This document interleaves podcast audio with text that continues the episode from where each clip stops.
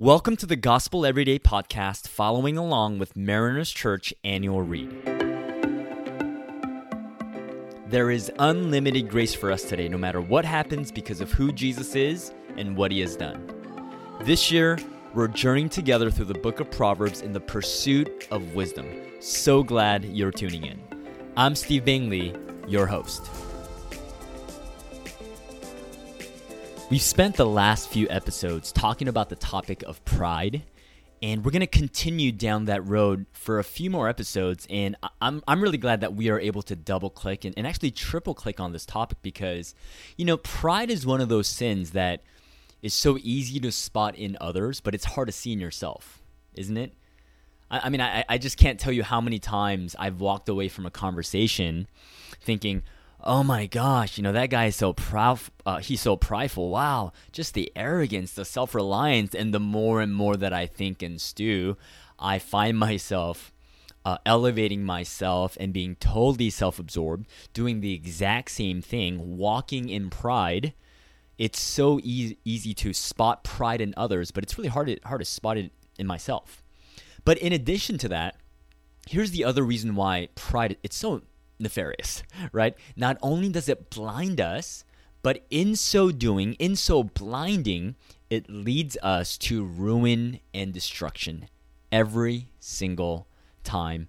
You know, I, I know some of us remember this uh, story that we gained from Greek mythology. It's the story of Icarus, right? Icarus uh, was the son of a famous craftsman named uh, Daedalus and Daedalus was uh, he he was the creator of the labyrinth in Greek mythology. It's like a huge maze, right? It's like it was located under the court of a king, uh, King Minos of Crete, and uh, in uh, this labyrinth there was like this half man, half bull creature, and in order for the secret of uh, the labyrinth to be kept. This king, uh, Minos, he had imprisoned Daedalus and Icarus in a tower above his palace. But the story goes that the father Daedalus he managed to create two sets of wings, you know, one for himself and one for his son. He kind of made it with like he took feathers and glued them together with wax, and so he he taught his son Icarus how to fly. But he warned him, you can't you can't get too high. If you go too close to the sun, it's gonna cause the wax to melt. So you, you can't go too high. You you can't stay too low because of the seawater.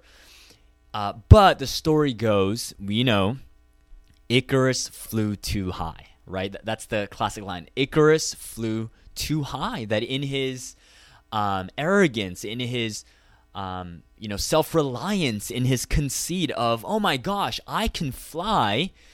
He got caught up in the momentum of this ability and he relied on himself and not in the wisdom of his father and so he flew way too high the mac the wax started to melt and he uh, came down to his fall. And so imagine just for a moment, just visualize how horrifying and terrifying that would be. I mean, from another's perspective, seeing someone literally at the highest point, uh, and then suddenly free falling, or imagine from the vantage point of flying so high yourself that at one moment you are just just in the sky and you can feel the there, there's the adrenaline rush and then the next moment you're plunging downwards and how horrifying that must feel but that's exactly what pride does pride blinds and it leads to destruction every single time. Pride never ends well. You know, we see this in today's passage, Proverbs 16 18. The Word of God reads in this way Pride comes before destruction, and an arrogant spirit before a fall. Something I want you to notice about these verses is that the wisdom writer does not seem to be making a, a suggestion. Like he's not shooting from the hip here, right? Trying to sound wise. He's not saying, "I think, I think if you're prideful, there's a high likelihood that there's going to be destruction." Like he, he's not. That's not. What, he's speaking directly. It's as if he's giving like an equation for how things work in life. Right? There's gravity, uh, and there's also destruction that follows pride. There is a matter of factness in the way that he puts these verses together. In other words, he's saying if you fly too high, if you don't listen, if you become self absorbed, if you put yourself front and center, eventually the wax of your life will melt off. No matter how high you fly, you will come down from the heights. Why? Why? It's because pride blinds us. Remember how I talked about that at the beginning of the episode? It blinds us, and therefore we don't even realize that we're stepping into destruction before we do so. Tim and Kathy Keller, in their devotional, they put it this way The practical reason is that pride makes it difficult to receive advice or criticism. You can't learn from your mistakes or admit your own weaknesses. Everything has to be blamed on other people. You have to maintain the image of yourself as a competent person, as someone who is better than other people. Pride distorts your view of reality, and therefore you're going to make terrible decisions.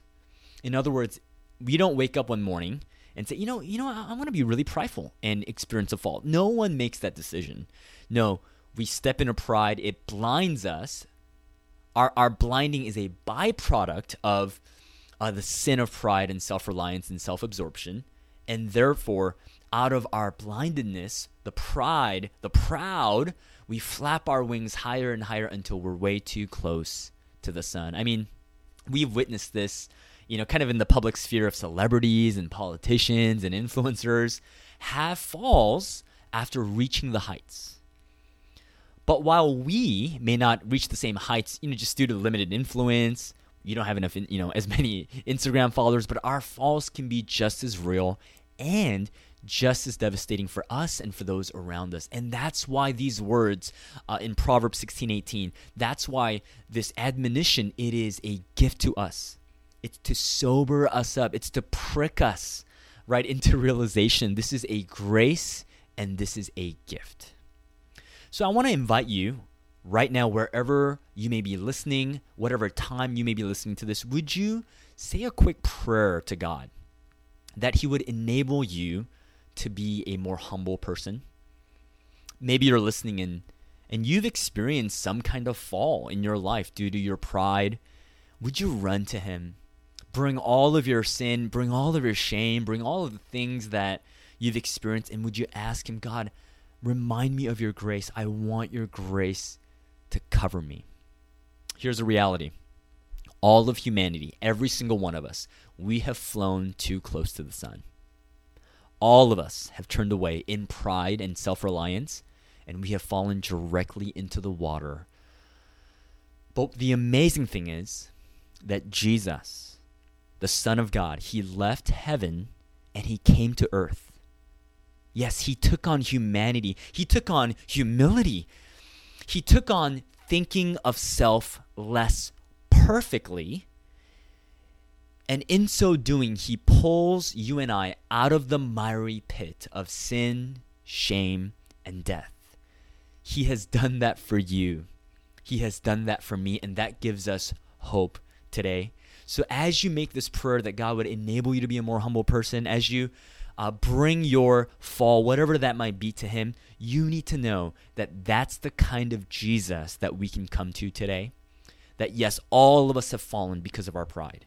And some of us, we have experienced different types of falls.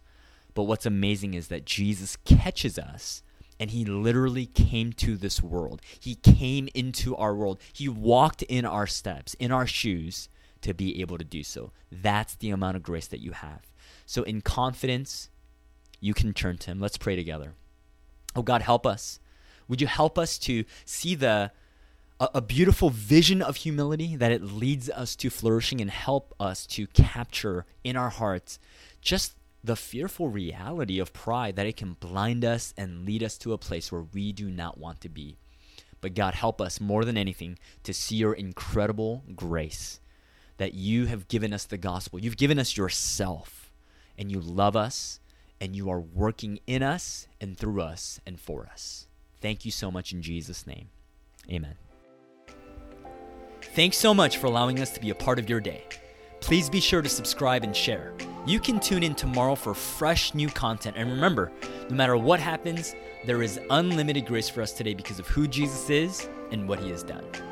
For questions about service times and more, you can access all information about Mariners Church by downloading the Mariners app at your favorite app store, visiting the website at marinerschurch.org, or by finding us on Instagram, Instagram handle Mariners Church. Till next time, have a great day.